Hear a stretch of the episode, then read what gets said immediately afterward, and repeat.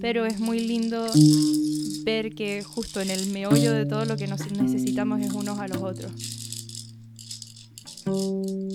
Una colaboración no necesariamente tiene que ser el trabajar juntos, sino algo tan simple como conversar un día. lo importante que tiene que ser la comunidad y el colectivo siempre, porque siempre vamos a encontrar algo, así siempre va a haber algún puente.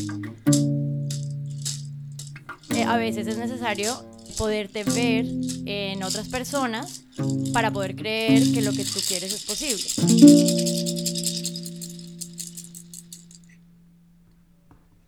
Hemisferio. Bienvenidos, bienvenidas, bienvenides a Hemisferio Podcast. Una vez más, aquí estamos, Amandina y yo, María Elisa. Eh, en otro de nuestros episodios, eh, que aún no hemos decidido cómo llamamos, episodios de las dos. Sí. Aún no sabemos cómo se llaman, pero ya llegaremos. domiciliaria. Eso suena como a arresto domiciliario. Sí.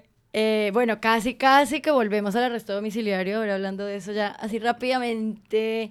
Vamos a dar solamente una pincelada rápida de la situación. Estamos como metafóricamente en un arresto domiciliario, o sea, hablando de confinamiento. Eh, exacto, que todos los que estén oyendo esto en 2020 sabrán de qué estamos hablando, pero ahora vamos a intentar no eh, entrar demasiado ahí, sino irnos a lo nuestro, que es vivir en esta burbuja de creación y de compartir eh, nuestros procesos, ¿no? Sí. Eh, te quería contar, bueno, en, en, el proceso de darle el nombre a podcast y de, bueno, más que todo no el nombre, porque el nombre no surgió a, partir de la exposición, pero a la hora de describirlo, ¿no? Era como, estaba pensando de qué manera describir el podcast, porque ya llevamos, eh, no sé, cuatro entrevistas publicadas, tal vez. Sí, cuatro. Y, y, y, bueno, no sé, las personas que están escuchando esto se habrán dado cuenta, las que hayan escuchado las entrevistas, las que no, pueden ponerle pausa a este episodio y volver y escuchar las anteriores y luego volver aquí. Jeje. Em, que hemos tenido una variedad como muy amplia de, de, personas, de perfiles, digamos, de personas que nos han acompañado y, y siento que eso ha sido súper interesante de tanto de crear como de escuchar, ¿no?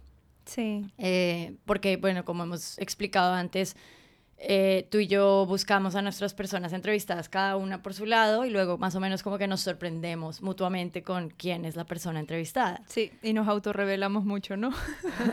como, como respecto a qué cosas... Porque bueno, también nosotras lo que estamos haciendo al elegir a ciertas personas es que también estamos respondiendo preguntas personales, ¿no? Entonces, bueno, eso ya es trabajo de otros darse cuenta de cuáles son nuestras angustias.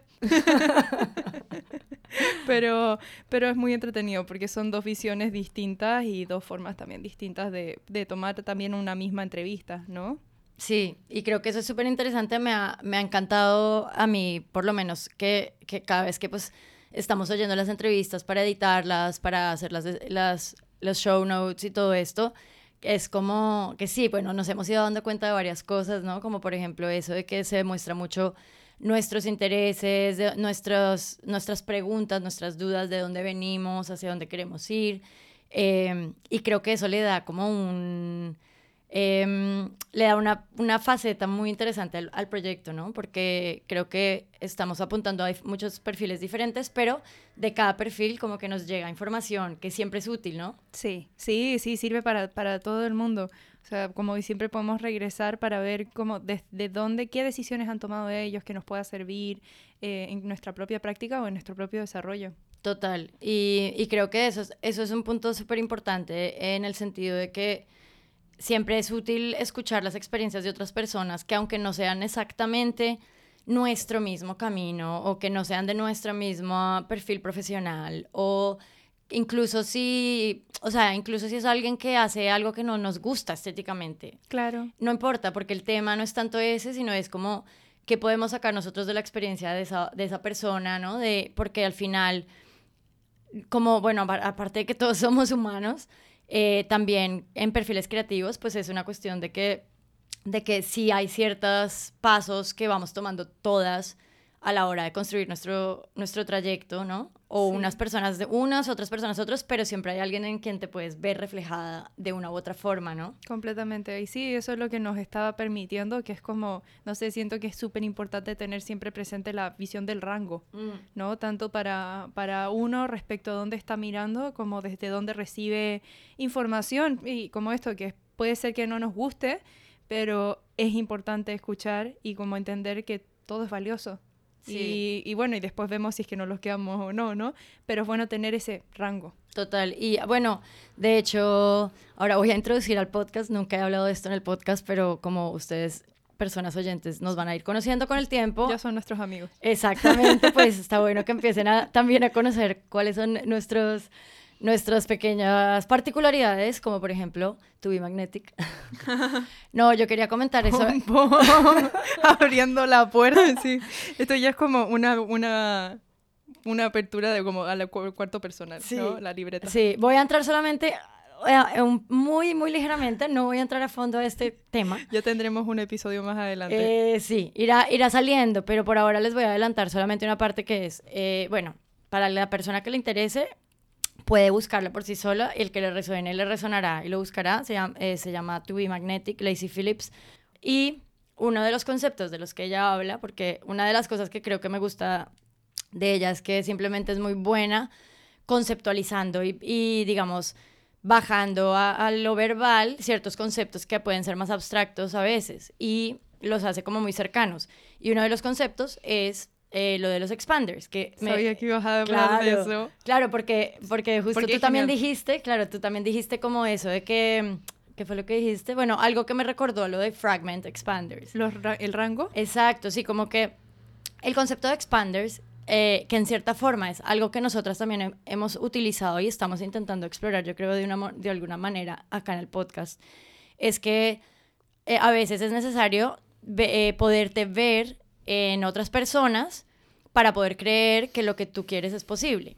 Entonces, eh, digamos, al ver a alguien en el cual tú te puedes ver reflejada o reflejado, te ayuda, le ayuda a tu subconsciente a creer que lo que tú quieres es posible, porque esa persona lo hizo también, ¿no? Sí. Entonces, esto funciona en el mundo, lo he- yo lo he estado observando también como en, el, en lo que es el proceso creativo y el proceso de encontrarme yo como artista y como creadora con todos los libros que he leído y las cosas que más o menos voy, voy consumiendo de información.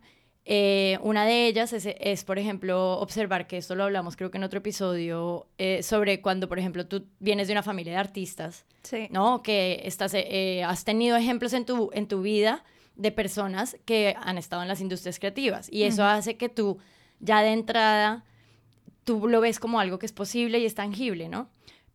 Pero eh, en cuanto a los fragment expanders, ¿no? A veces, por ejemplo, no, no encuentras a alguien exactamente con tu misma historia, ¿no? A mí me pasaba a veces que, que yo intentaba encontrar expanders para creerme que yo podía, no sé, como empezar en el arte a esta edad y se- siendo inmigrante y siendo mujer y siendo multidisciplinar, ¿no? Como todas estas diferentes particularidades en las cuales yo me encontraba y me costaba mucho encontrar a alguien que cumpla todo, pues porque. Obvio, no es tan fácil, ¿no? Al final todos estamos hechos de muchas eh, características diferentes. Y, me acuerdo, por ejemplo, entrar eh, a la exposición de Daniela Ortiz en el Palau Virreina, que es Daniela Ortiz, para las que no saben, es una artista peruana que vivía en Barcelona hasta hace muy poco, eh, que tuvo que volver a Perú eh, por temas de persecución política, digamos, porque el tema, ella trabaja, ella es activista y a través de su trabajo toca temas que son muy álgidos eh, respecto al racismo institucional, al racismo, al feminismo blanco, al racismo burgués, digamos, entre comillas, al colonialismo y bueno.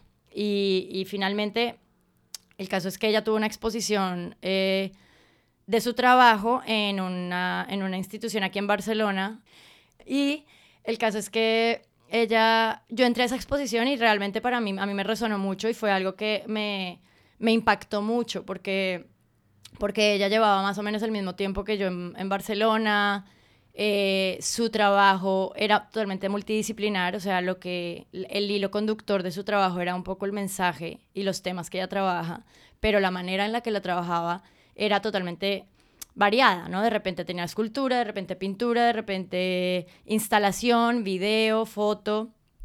Y, y bueno, y, y, trata mucho sobre el tema de la migración y para mí fue súper impactante por muchos, por muchos lados, ¿no? Y uno de ellos fue que yo me pude ver en ella. Y eso fue increíble en mi proceso, como de, de, Claro. de creerme que sí había maneras de repente de, de poder hacer lo que yo quería hacer, Ujú. ¿no?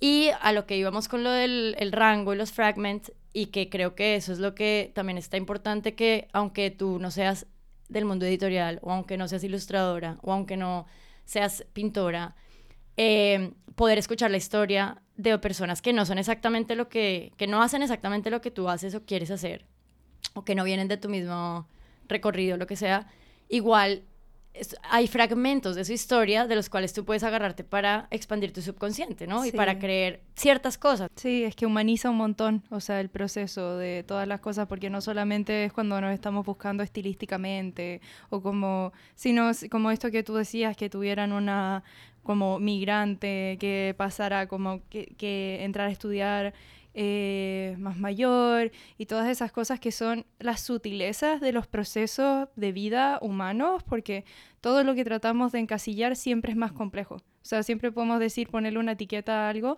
pero detrás de eso, la humanidad y la vida siempre es más compleja de Mm. todas las cosas. Entonces creo que eso siempre es lo que estamos tratando de como rascar, ¿no? De ver qué está dentro, de hecho, detrás del cajón que tiene la etiqueta como artista, ¿no?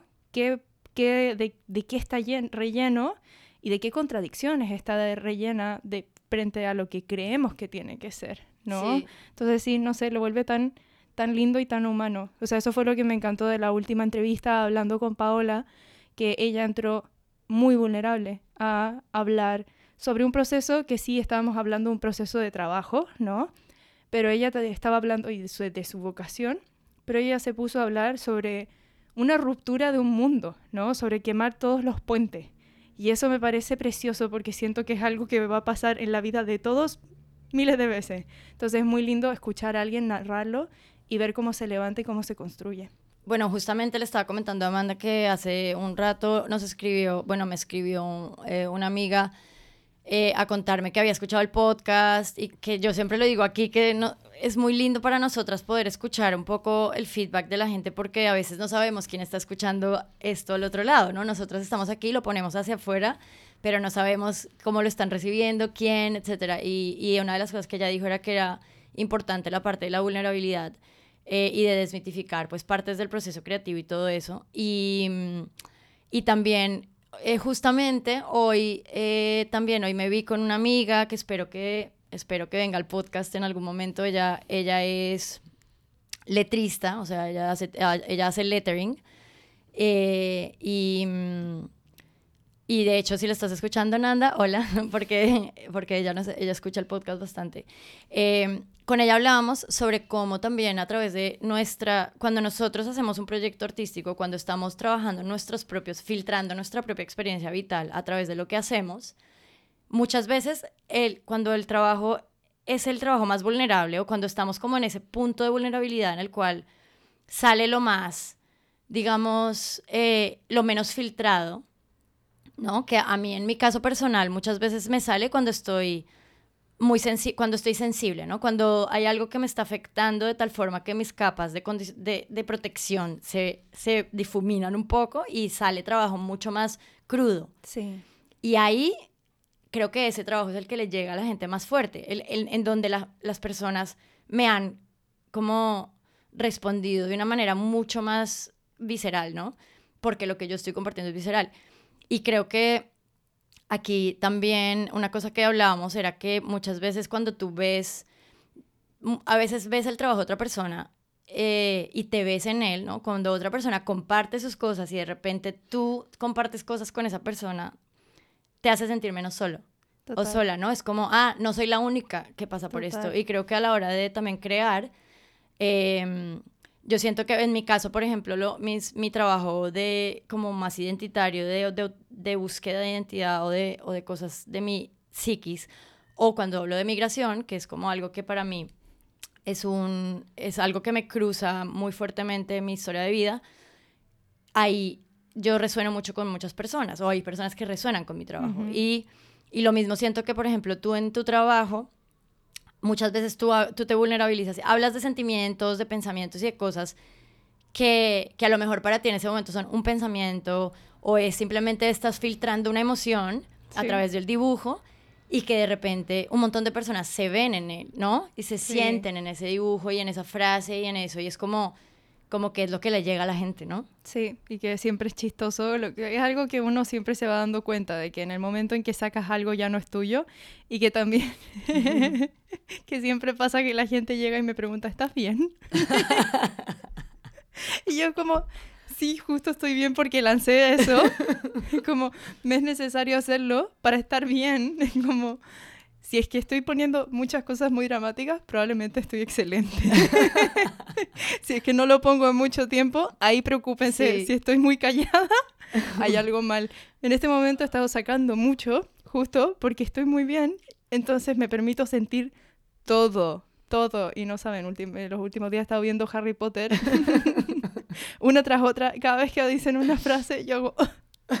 y me sale otro dibujo y otro dibujo. Me duele todo, lloro, me río. Y no sé, es tan rico darse permiso para sentir y es tan rico darse permiso como sí, para ser afectivos y vulnerarse. sí. Porque eso es algo que también me preguntaban en el taller de Grimorio. Eh, una chica me preguntó en un momento, ¿cómo haces para ser tan, como hablar tanto de lo que te pasa y mostrarlo al mundo? Y yo, para mí yo estoy mostrando como un tercio y ha sido un trabajal, porque siempre fui súper hermética, me costaba mucho. Entonces, eh, realmente también ha sido un proceso de ir abriendo puertas a través del arte y de repente decir también de una manera en que fuera muy simple y así hablando también de las cosas de lo que tenemos miedo. A mí siempre me dio miedo que no me comprendieran por traumas y por la idea de que de que hablaba muy complejo de repente. Eh, entonces, una de mis preocupaciones es ser comprensible y ser tangible. O sea, yo quiero que sea simple. Entonces, eso así es como lo pongo. Y es muy loco porque ahí hay tantos procesos yendo al mismo tiempo y sale en un dibujo como con tinta negra, son tres líneas y ya está. Pero es muy chistoso porque justo es esa cosa de que es muy visceral. Es y eso es lo que más resuena, porque justo sale de un lugar como, ¡ah!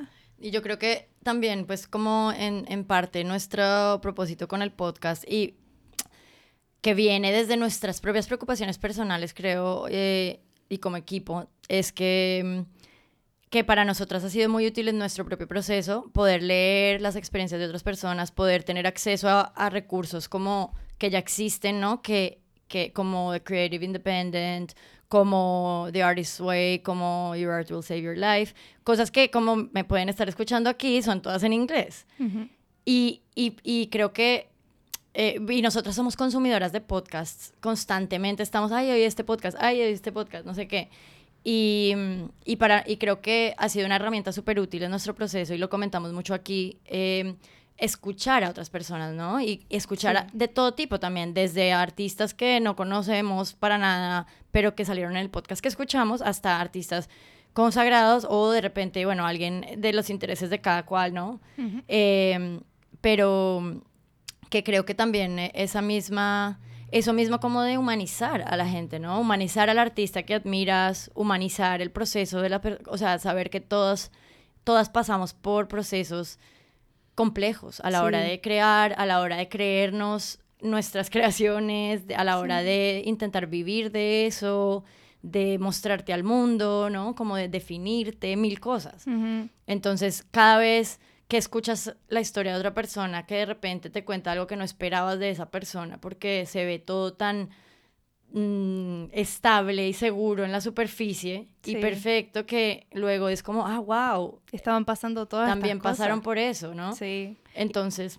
Y también, o sea, que pensando en un podcast que justo también escucho mucho, que es The Longform Podcast, que muchas veces ese podcast, que es donde invitan a periodistas, escritores, en general son como gente que justo eh, se dedica a la narrativa larga, ¿no? De formato largo. Y y muchas veces me ha pasado en ese podcast, porque me encanta escuchar a la gente, eh, que la entrevista precede a que yo conozca su trabajo. Porque lo escucho y me da muchas ganas de ver ¿qué hacen? Claro, Ahí, a mí me pasa igual, sí. con de- Entonces, eso es muy lindo, Mm. sí. Sí, y que luego al final puede que te guste como puede que no, Claro. pero tú pero escuchaste el proceso, claro, y al final, y al final, eh, como sin importar realmente eh, lo que, o sea, no es que no importe, pero me refiero que el proceso por el que pasan las personas para llegar a hacer lo que sea que producen es parecido muchas veces, Sí. ¿no? Que puede ser alguien que es un pintor figurativo, no sé qué, como puede ser una señora que hace pintura abstracta en su granja, como puede ser Sí. un escritor o yo qué sé, lo que sea. Sí. Eh, y de hecho a mí me pasa también, por ejemplo, en este mismo tema de, de, de verse en otras personas y de coger eh, inspiración de otras personas. Yo tengo otra amiga que no sé si alguna vez he hablado de ella en el podcast también, que ella está escribiendo su primera novela. Eh, y ella tiene más o menos mi edad y con ella nos hemos acompañado mucho en este proceso como de encontrarnos en nuestro, en nuestro camino, digamos, o reencontrarnos y, y redireccionarnos. Y a pesar de que ella está en el mundo como de la escritura, que es otro mundo en cierta forma, ¿no? Que, que es como el mundo del escritor, de la escritora, como... eh, hay tantas cosas que también son parecidas Mm. en, lo- en los procesos que pasamos, que es muy bonito y es súper enriquecedor cuando nos reunimos y empezamos a hablar de esas cosas, de nuestras experiencias, de nuestros miedos, de nuestros logros, de las ideas que tenemos, de hacia dónde queremos llevar las cosas. Em, de hecho, hay un libro que a mí me gusta, pues que me gustó, es, es corto y es bastante fácil de leer, que se llama La Guerra del Arte, bueno, The, Art of, The War of Art. Em, que luego en los show notes le pondré- les pondremos el nombre y el autor, que tal vez lo he mencionado también antes, pero ese libro lo escribe un guionista, ¿no? Un escritor. Pero el libro habla sobre temas que conciernen a, a cualquier persona que hace trabajo creativo y habla sobre la resistencia, ¿no? Como la, el, el, digamos que equipara un poco salir a la batalla, ¿no? Y habla sobre la resistencia, tal, y bueno, temas que es- cubriremos en el podcast más, más en profundidad seguro. Pero, pero es eso, que aunque él habla desde una perspectiva, cuenta esa historia de, de- desde el- un- ser un escritor, un guionista, igualmente aplica, ¿no? Todo lo que él cuenta. Entonces, es, está, eh, a mí me, me parece como chévere, me parece útil, me parece bonito como poder estar nosotras también contribuyendo a eso y al mismo tiempo nosotras, obviamente, al estar entrevistando a las personas que, que entrevistamos, pues es como para nosotras mismas es súper Sí. satisfactorio y enriquecedor y nos hace crecer un montón y nos Sí. contesta preguntas. Sí, porque al final es como que ahí está la cosa, como el corazón de todo. Es el. Porque estamos eh, compartiendo nuestras experiencias personales y nuestros procesos y nuestras aventuras y todo. Pero es muy lindo ver que justo en el meollo de todo lo que nos necesitamos es unos a los otros y tener conexión y colaborar en todos los planos que sean como posibles porque o sea no necesariamente una colaboración no necesariamente tiene que ser el trabajar juntos sino algo tan simple como conversar un día no entonces lo, y lo importante que tiene que ser la comunidad y el colectivo siempre porque Mm. siempre vamos a encontrar algo así siempre va a haber algún puente entonces creo que esa es como una parte muy linda y creo que es una de las cosas que más me gustan del podcast que es que estamos que la idea es como si generar comunidad que eso es lo que siempre más nos falta como creadores como artistas Mm. siempre nos falta como estar rodeados de más gente que esté yendo como por las mismas aguas Sí, total. No, me encanta. Y bueno, eh, habiendo estado ya casi media hora aquí compartiendo nuestras... eh, una breve introducción que esperamos que estén todavía con nosotros, eh, que les haya gustado. No, mentira. Vamos a... O sea, vamos a ver a dónde nos lleva ahora, porque de momento, como creo que hemos comentado, pues tenemos una estructura bastante freestyle de cómo llevamos estos episodios sí solos estos episodios que no tienen nombre. Eh, lo que estamos ahora haciendo es que vamos a sacar una carta, ¿vale? Ahí va Amanda a sacar la carta. wow Ay, me encanta esa carta, es muy linda. El mundo es la carta 21 de los arcanos, es como la compleción. Mm, ¿Sabes qué? Para mí yo la siento como también, es una carta como de, pues sí, un poco de compleción de ciclo, ¿no? Como que Sí. creo que en cierta forma, Eh. sin quererlo, hemos estado en este episodio hablando, a pesar, hemos hablado muchos temas, ¿no? Pero en cierta forma haciendo un poquito de revisión de estos últimos meses que hemos estado haciendo el podcast y lo lindo que es eh, Claro. la sensación, ¿no? Como, Sí, no planeábamos hacer eso y aquí caímos. sí, está, eh, es Sí. bonito. Bueno, el, el mundo eh, muestra a una mujer dentro como de una guirnalda, digamos, de, eso tiene un nombre, ese tipo de guirnaldas, como estas de Victoria, que son hechas como de... Laurel. De laurel, de, ajá, y, y tiene como los cuatro elementos representados en cada esquina de la carta, representados por, por diferentes como símbolos, digamos, un águila, un león, un toro y una persona Sí. soplando, tal vez, que es como el viento. Em, y, y creo que, bueno, es un poco como, yo la siento como una carta muy triunfal, muy como de, de darte, pues, da- darte el- el- la corona, ponerte la, la corona de laurel un poco, Sí, ¿no? es- O en los laureles, como dicen, ¿no? No- Sí, es, tienes todo. Mm. O sea, sale una mujer en el centro y tiene todo esto alrededor y está completa, está entera. Mm. Y pues sí, es la carta 21, es la última del Sí. tarot. Entonces, pues sí, es estar com- completa. Y me parece curioso que, que saliera hoy porque hoy, justo hoy, tuve una sensación de fin de año. O sea, siento que ya empezó esa etapa en que empiezas a mirar para atrás. Oficialmente, hoy 15 de noviembre, a un mes y medio de terminar el año, uno empieza a decir, ¿qué hice este año? Mm. Y empieza a hacerse, a dejar ir, a, a revisar, a, no sé, mirar, o sea, me dio la sensación de, es fin de Mm. año firmado. Mm. Entonces me parece chistoso porque me agarró una sensación muy, muy así. Sí. Em, creo que, y por, y por ahí partimos, entonces Sí. creo que es algo que está en el aire. sí, sí. Eh, Y que de hecho eh, queremos irles dando un poco de, de deberes, eh, tanto a ustedes oyentes como a nosotras mismas, para el episodio que vamos a hacer dentro de dos, tres semanas. Eh, vienen todavía dos entrevistas más y luego haremos el episodio final del año. Y, parte de lo que queríamos eh, hacer para ese episodio era un poco hacer revisión, ¿no? De todo lo que hemos hecho este año, de compartir como entre nosotras y con ustedes lo que ha sido, pues todos los logros, ¿no? Como desde lo más pequeño hasta lo más importante.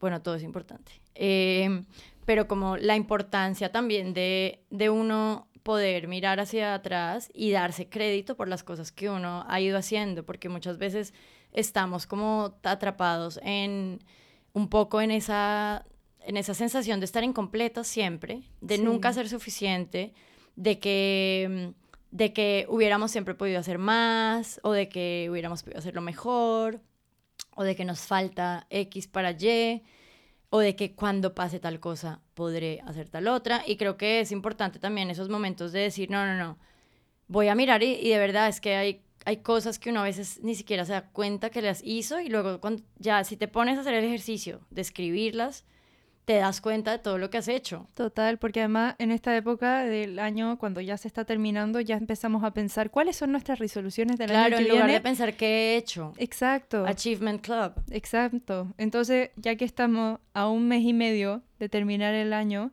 pues aprovechemos este mes y medio para sentarnos con nuestros logros un ratito, Ajá. para sentarnos con el año, Sí. porque ya después se va a acelerar la vida y vamos a pasar el 2021, que quién sabe qué nos traiga, Sí. pero estamos abiertos a la sorpresa. Total. Pero por mientras podemos sentarnos con nosotros mismos y decir, bueno, a pesar de que este año fue como fue, y también, no solo a pesar, también en relación a que este año fue como o fue, gracias a que este año fue Claro. como fue. tengo todo esto, Sí. Poder aprovechar un gran espacio, porque también es eso, como que sentimos que todo tiene que ser a último momento, ¿no? Qué rico darse un gran espacio, un, un buen margen Sí. para sentir el fin. Sí.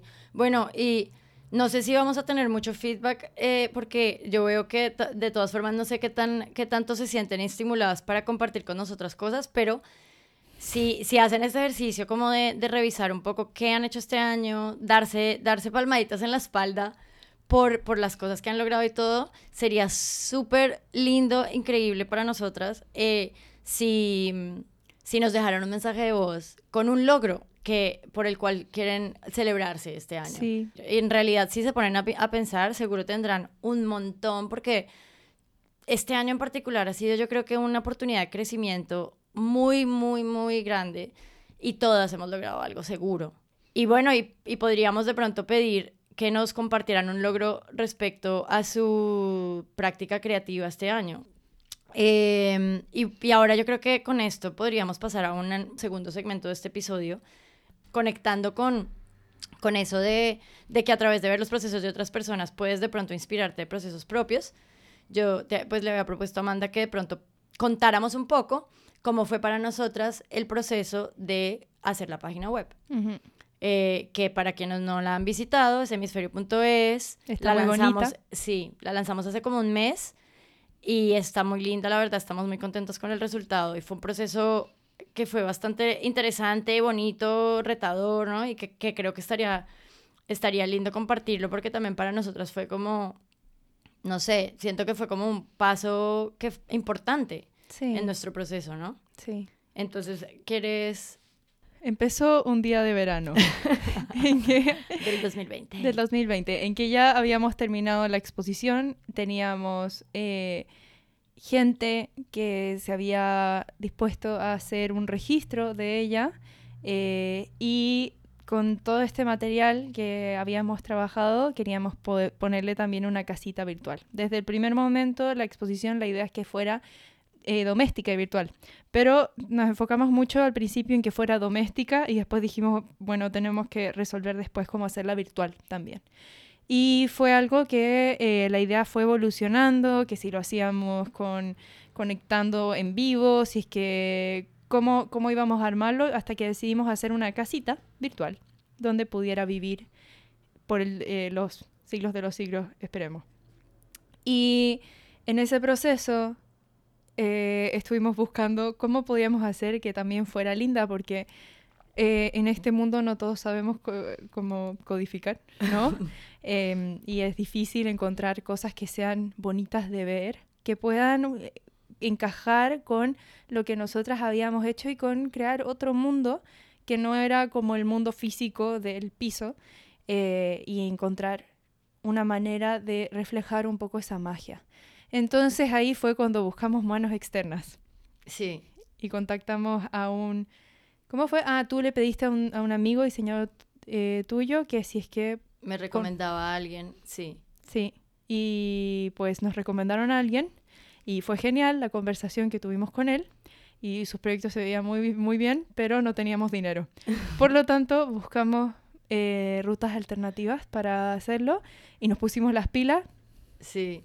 Y no, y bueno, una parte ahí que, que creo que hacer un pequeño, o sea, un espacio, dedicarle un pequeño espacio a eso, es que es, que es eso, que nosotras, eh, bueno, yo le, yo le, las personas que contribuyeron a la página, o sea, hubo alguien que nos tomó fotos, hubo alguien que vino y tomó fotos a todas las obras, hubo eh, um, también personas que nos hicieron los videos, personas, todas esas personas son ami personas amigas mías que, que cada quien en su, en su disciplina creativa se prestó para hacer esto de una manera como súper bonita, como eh, digamos que creyendo mucho en el proyecto, eh, queriendo usar su propia visión, ¿no? Yo, yo creo que a la hora también de proponerles eh, como echarnos una mano, fue como, como que yo les dije, yo les dije directamente como apreciando también el trabajo que cada quien hacía, ¿no? Y hubo como una conexión bonita en que, en que esas personas creían en el proyecto y que, por un lado, hubo una, digamos, Renzo y Nina que hicieron nuestro video, mm. eh, fue una conexión súper bonita porque fue muy recíproca, como que ellos justo estaban trabajando en un proyecto que era relacionado con artistas y tal, y, y yo, y cuando me dijeron, yo fue como, wow, qué increíble, porque justamente nosotras como que queríamos poder tener un registro audiovisual de la exposición.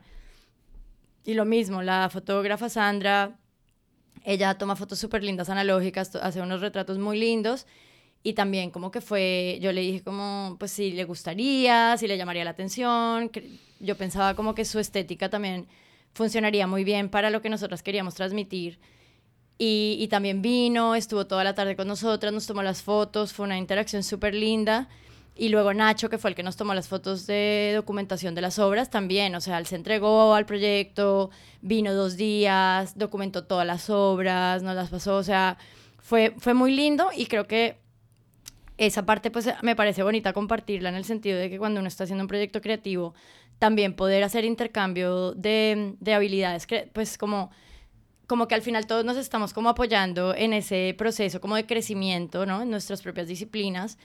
Y, y que en el momento en que nosotras llegamos a, al, al, al, momento de, de, hacer la página, claro, eh, al hablar con el chico que nos recomendó mi amigo, que es un diseñador que hace cosas súper, súper bonitas, es muy bueno en lo que hace, le comentamos sobre el proyecto y, y le dijimos, eh, pues básicamente esto es el proyecto, eh, le comentamos un poco nuestra situación en, el sentido de que no estábamos haciéndolo por dinero ni, ni era como algo que hubiera mucho presupuesto de, de, de nada. Eh, y pero le dimos totalmente, eso lo dejamos muy claro cuando hablamos con él, es, es piénsatelo, mira un poco lo que te hemos presentado y cuéntanos qué, qué crees que podrías hacer. Y él, él, él hizo eso, pues básicamente el día que nos dijo, nos contestó y nos dijo, mira, yo ahora mismo estoy en una posición en la cual no puedo trabajar gratis porque normal, ¿no? Uh -huh. eso, eso, creo que es totalmente comprensible. Eh, pero les puedo hacer este precio, piénsatelo a ver qué, qué tal y no sé qué. Y nosotras entonces lo hablamos y no, también teniendo muy presente esa, esa, ese concepto de que el trabajo de todas formas es valioso y de que, de que es totalmente entendible si él, sí. si él no lo iba a hacer gratis, pues porque es normal, sí. ¿no? Él tiene que vivir de algo, a lo mejor en ese momento también no puede dedicar en, energía o tiempo a proyectos gratis porque no está en ese momento o lo que sea. Sí, y también, o sea, al, al, final tampoco nos conocía, entonces también no era, no era igual el intercambio, ¿no? Exacto, entonces... Eh, ahí como que esa parte creo que era importante mencionarla porque luego nosotras lo hablamos entre nosotras, habíamos pensado, bueno, a lo mejor para que quede bien deberíamos pensar, a ver, de nuestro bolsillo, cómo hacemos para pagarle a alguien para que no la haga, si es X, hasta cuánto podríamos pagar. Sí. Ya ustedes, las personas que oyen este podcast, ya saben nuestra situación económica. eh, y finalmente, hablándolo las dos, decidimos que en este momento pues no podíamos permitirnos pagarlo, sí. a pesar de que valoramos totalmente el trabajo y sabemos que si él lo hubiera hecho, lo hubiera hecho genial. Sí. Pero fue una decisión ejecutiva, digamos, como sí. equipo, de que en este momento no podemos pagarlo y que vamos a buscar la manera de hacerlo nosotras, ¿no? Tenemos, yo me siento como que con como mucha suerte de tener amigos alrededor que, que hacen cosas lindas y que quisieron, que que creyeron en el proyecto, ¿no? Porque siento que fue un intercambio muy lindo y muy, muy recíproco, sí. ¿no? Con las personas que nos ayudaron con la página. Y bueno, y esto cierra un poco este paréntesis, que yo lo quería hacer sobre todo por la salvedad de que cuando estás haciendo proyectos, muchas veces al principio sobre todo, y cuando no es para clientes, y cuando no es algo comercial, y cuando no estás haciendo dinero del tema, ahí es donde hay que aprender un poco a navegar. Sí esos temas, ¿no? De los intercambios eh, monetarios, energéticos, de quién, qué personas pueden estar en una posición en la cual te pueden ayudar. Claro. Eh, a, y, y porque les interesa lo que tú estás haciendo y todo eso, ¿no? Y cómo lograr que la, el intercambio sea realmente recíproco. Sí, sí, eso, ¿no? eso es Y lo que importante. todas las partes se sientan como en un lugar donde están disfrutando del intercambio. Sí, y eso fue loco, o sea, yo lo pensaba cuando, cuando vinieron a tomar las fotos y a grabar, que fue muy loco el volverse material, porque esta cosa de ser siempre productora, ¿no? O sea, a mí me cuesta mucho estar frente a las cámaras, me cuesta mucho, no me gusta, básicamente. Eh, y fue muy otra experiencia el pasar de ser la persona que está pintando, que está dibujando, que está en el que hace las cosas, a que de repente pudiéramos ser material para otras personas, eh, para, para sus, sus proyectos, ¿no? Para que encontre, pudieran registrar este, este evento, esta atmósfera, esto que se estaba viviendo, que les podía servir, eh, como si tuvieran un proyecto o no, que estuviera respecto a eso, o que armaran un proyecto en relación a eso, no sé, fue muy loco y fue bonito porque creo que también habla de esa reciprocidad, ¿no? De ver cómo podemos ir cambiando nosotros de rol, cambiando de lugar entre las mismas comunidades de arte y de qué, no, qué nosotros podemos dar, para qué nos podemos prestar. Sí, y que al final, en este tipo, por eso también lo que hablábamos antes, y tú decías de la conexión, de la comunidad y todo, es que yo creo que es súper importante, y esto lo dice gente que está, ya lleva muchos años en el tema y gente que está empezando,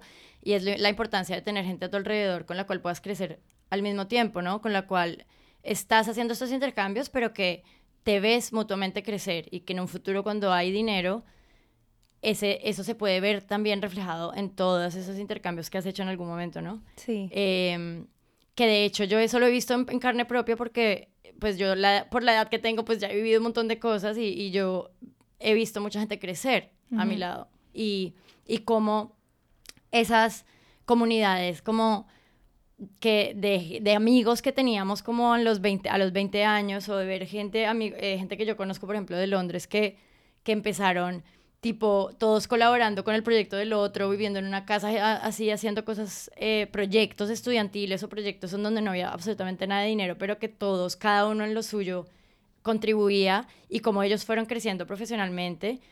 Y en un punto en, el cual luego ya llegan a un momento en el cual tienen una cierta, una cierta, un cierto peso profesional en, en su, cada uno en su disciplina, y claro, ahí entonces las colaboraciones ya no son, ay, ven, te ayudo con esto, sino es como, mira, me salió este proyecto y necesito un fotógrafo, un director de arte, un tal, hazme la música para esto, tú eres la editora de la revista no sé qué, el otro es el diseñador que salió en no sé dónde y todos, luego, esa misma comunidad que se formó en los inicios, eh, luego es cuando también se ven frutos de otra forma, ¿no? Entonces eso, es, eso creo que es, es importante poner, como poner ahí hincapié, ¿no? En eso de la comunidad y de cómo esos intercambios que creo que son importantes. Y, y, bueno, el caso es que cuando, después de que decidimos decirle al que no y que muchas gracias, que, que valorábamos completamente su trabajo y sentíamos que tenía toda la razón en, o sea, que estaba, creíamos que estaba bien el precio que nos había dado, que muchas gracias porque nos dio un muy buen precio, decidimos hacerlo nosotras. Entonces ahí fue cuando empezamos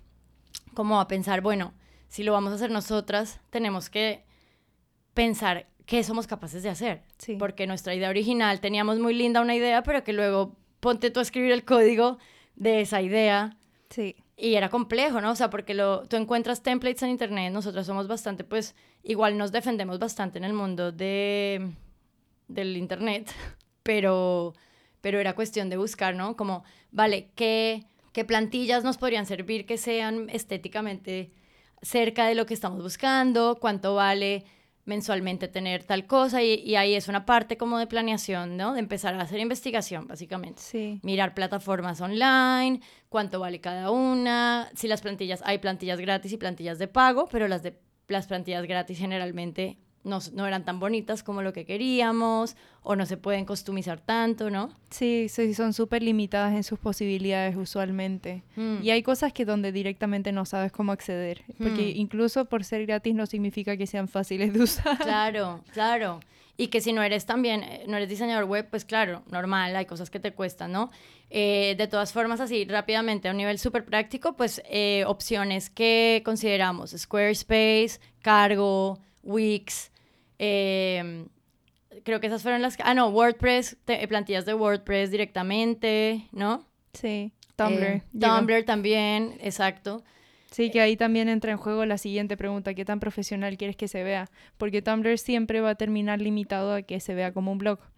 Entonces, y que tenga ciertas características de la plantilla que incluso son más limitadas o que responden a una comunidad, una red social y no una página web eh, como estática. Entonces, como que decidimos, justo empezamos con un Tumblr para poder ir alimentándolo, pero ya después decidimos hacer el salto hacia una página web hecha y derecha que tuviera, donde tuviera todas las cosas para vivir y que se viera con un cierto look, ¿no? Sí. Y oh sorpresa, el, el dominio hemisferio.es estaba disponible y lo compramos, ¿no? Entonces, eso también, cosa práctica. El, el dominio lo buscas en internet, hay, hay muchos, hay muchos eh, servidores que te pueden servir. Eh, GoDaddy, eh, Yonos, nosotros lo, nosotros lo tenemos con Yonos o One, and One, que hay uno en España, que creo que es yonos.es. Eh, luego, si acaso lo podemos compartir, porque creo que es, es, útil esta información.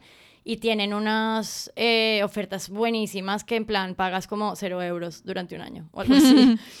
Eh, Enorme oferta. Sí, o no sé cuánto pagabas por el dominio, pero hay muy buenas ofertas, entonces también si tú quieres comprar tu dominio, luego eso ya tú decides con qué, eh, con qué servidor lo pones, pero, pero si tú ya quieres comprar el dominio con tu nombre como artista, hay muy buenas ofertas, es barato y lo puedes tener ahí mientras tanto hasta que montes la página y luego la asocias a donde decidas tener la página, que incluso en Tumblr se puede. Sí. O sea, que si tienes un Tumblr y quieres, puedes cambiarle el nombre a tu dominio, ¿no? Sí. Fulanita.com.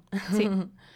Em, y entonces ya, siguiente paso después de eso, eh, ya fue empezar a decir, y, y, yo conocía una página de hace mucho tiempo que era como una especie de subpágina de cargo, que cargo para quienes no lo conocen es muy lindo, tiene unas plantillas súper bonitas y Sí, para gente sí. creativa es muy útil, ¿no? Es súper lindo, la verdad, tiene y muy si buenos buscan, diseños. si buscan cargo, pongan cargo collective con dos L, porque si ponen cargo nada más no lo van a encontrar. Aparece, porque por alguna razón no, no le ponen tanto a su, a su posición en el buscador.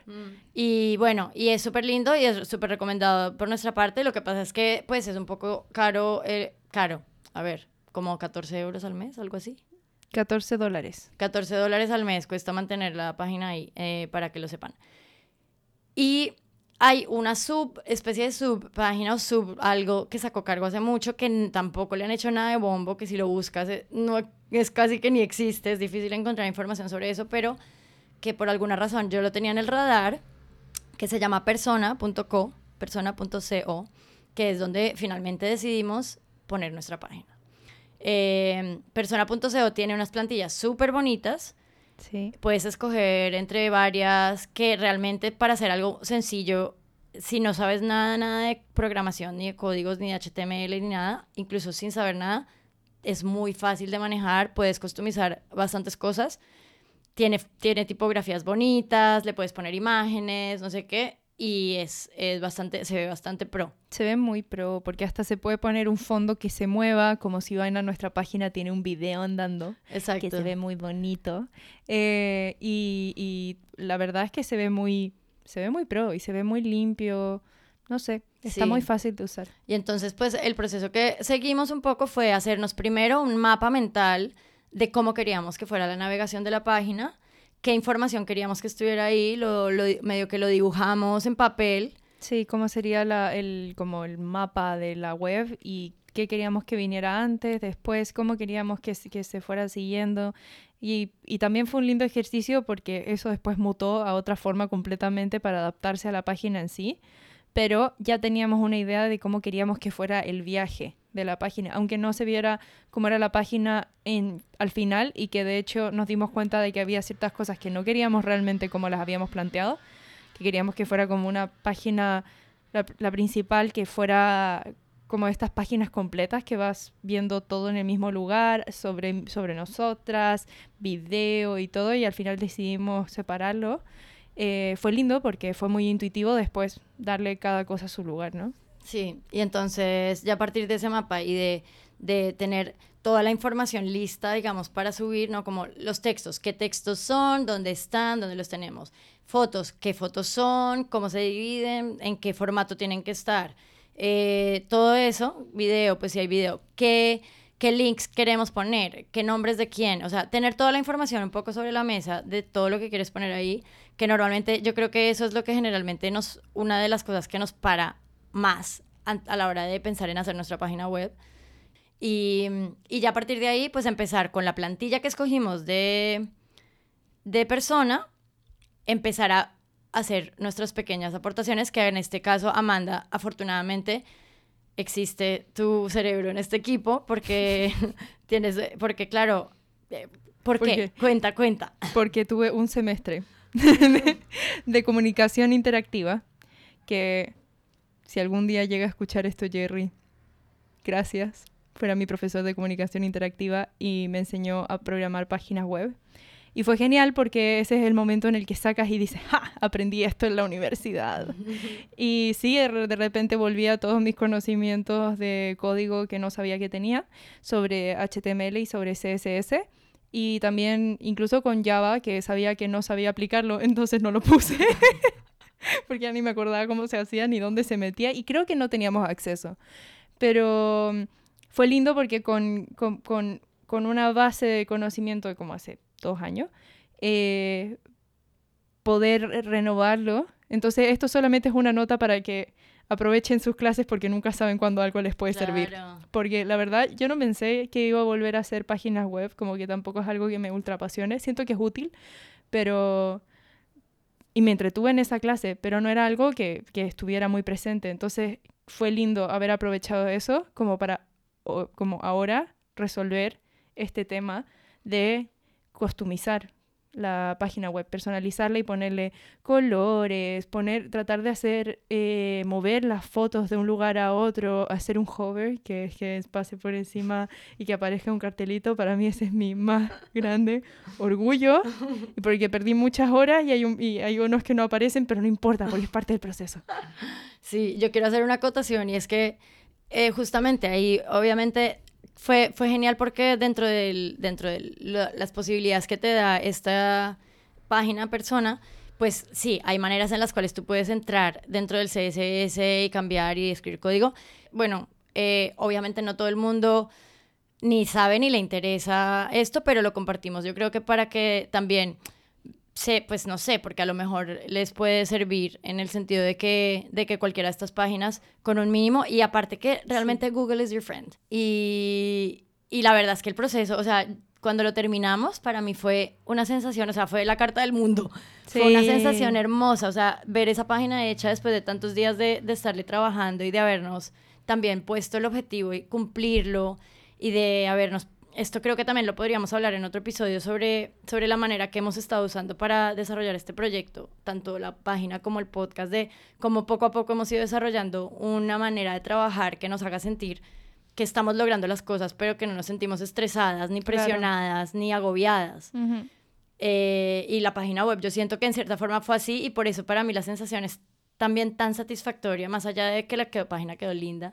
Vayan y la vean. Quedó muy bonita. vayan y veanla y contemporánea. Sí, sí, o sea, la verdad es que fue, fue súper satisfactorio en ese sentido, pero también el, todo el proceso de creación de la página fue muy lindo, aprendimos un montón, ver qué podemos hacer con nuestras propias capacidades, haber hecho eso fue como, wow, se abre la mente un montón.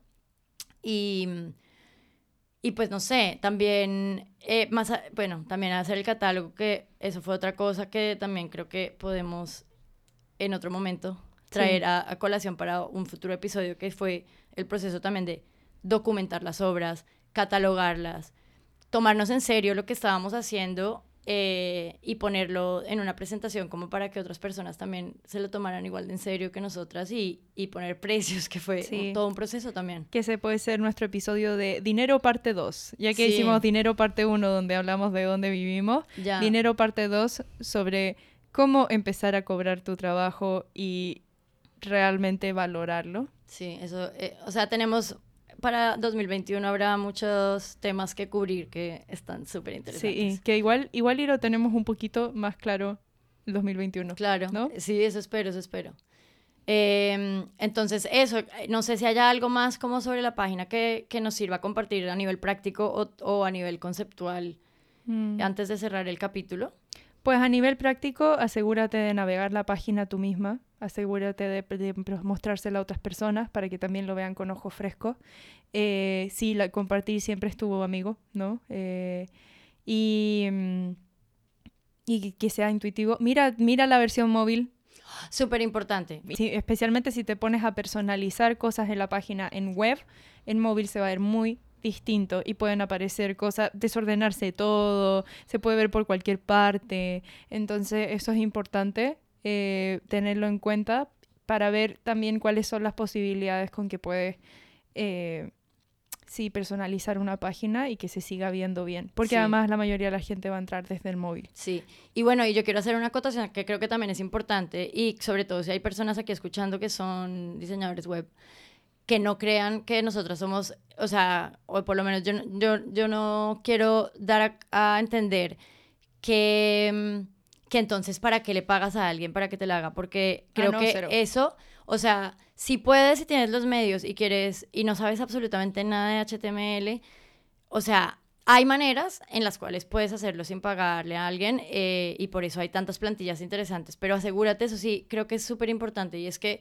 una página web realmente es una ventana a tu trabajo y es lo primero, si alguien entra ahí es como que una de las primeras impresiones que va a tener sobre lo que haces y un, un mal diseño ya puede de entrada echar, echar atrás a alguien aunque haya buen trabajo. Entonces creo que es súper importante que si no sabes nada de HTML y tal, pues no intentes customizar porque a lo mejor se te sale de las manos o te vas, vas, a perder mucho tiempo. Si puedes pagarle a alguien que lo sepa hacer, valora el trabajo de las personas que saben hacerlo y que son buenas y que no solamente saben programar, sino que además tienen un buen un ojo, digamos, una estética que se alinee con la tuya. Sí, porque es eso, creo que todo tiene que ver con esto de, de, valorar, o sea, de mirar cuáles son tus posibilidades, porque justo también eso iba a decir que es muy lindo de mirar de la página que es el fruto de este trabajo conjunto, o sea, porque es lindo también ver cuando no solamente tu mano estuvo presente, sino que ves fotos de alguien más, videos de alguien más, texto de alguien más, o sea, es muy lindo ver que es una suma de muchas piezas eh, y que hubiera sido genial también otra pieza más que fuera otra visión respecto a la página web en un lenguaje de una persona que le es más natural, ¿no? Pero claro, en, en vista de nuestras posibilidades, nosotras tomamos ese, ese rol, pero nada, es genial siempre tener mm, como otra pieza más. Sí, y, y también que creo que eso es parte también de aprender a valorar eh, el talento y las, las, habilidades y la experiencia de cada persona en lo suyo. Y es que, eh, que eso sirve, yo creo que en, muchas, en muchos campos, pero como a la hora de trabajar, eh, tanto en lo tuyo como en equipo, como cuando delegas cosas, lo que sea, es que sí, que probablemente una persona que sea fotógrafa va a tomar mejores fotos que tú, si, no, si no, tú no eres fotógrafo, que una persona que es diseñador gráfico va a ser, o diseñadora gráfica, va a hacer probablemente un diseño mucho mejor que el que vas a hacer tú y se va a demorar la mitad del tiempo porque tú vas a estar 30.000 horas viendo a ver qué tipografía usar y no tienes ni idea, o usas una súper anticuada y vas a perder más tiempo después en arreglar, eh, como, o sea, que yo creo que eso es súper importante tenerlo en cuenta y que, y que valores el trabajo de los demás y en qué son buenos y, y, en y tanto en colaboraciones que involucran dinero como en las, cuales, en las que no. Total.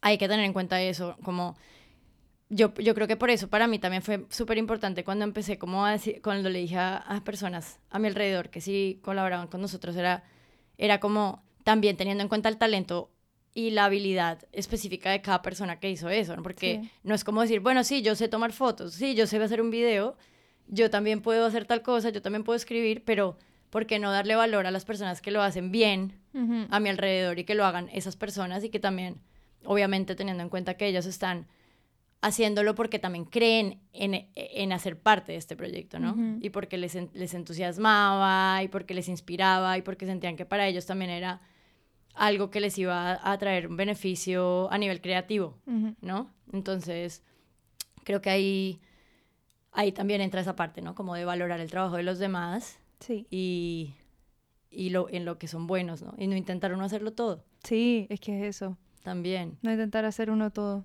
Sí. Y que eso puede ser también para otra, otro episodio. Sí. Pero, pero bueno, no, en general creo que con esto ya más o menos podemos ir cerrando. Sí, y recuerden su tarea.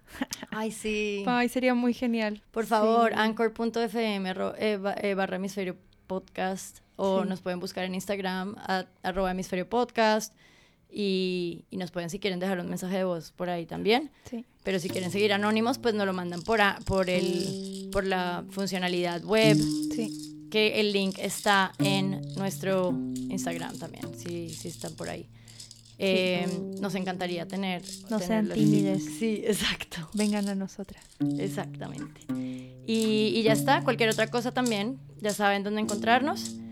Eh, y nos vemos dentro de una semana o dentro de tres. Sí. Vale. Entonces, bueno, muchas gracias por escucharnos de nuevo. Hasta la próxima. Adiós.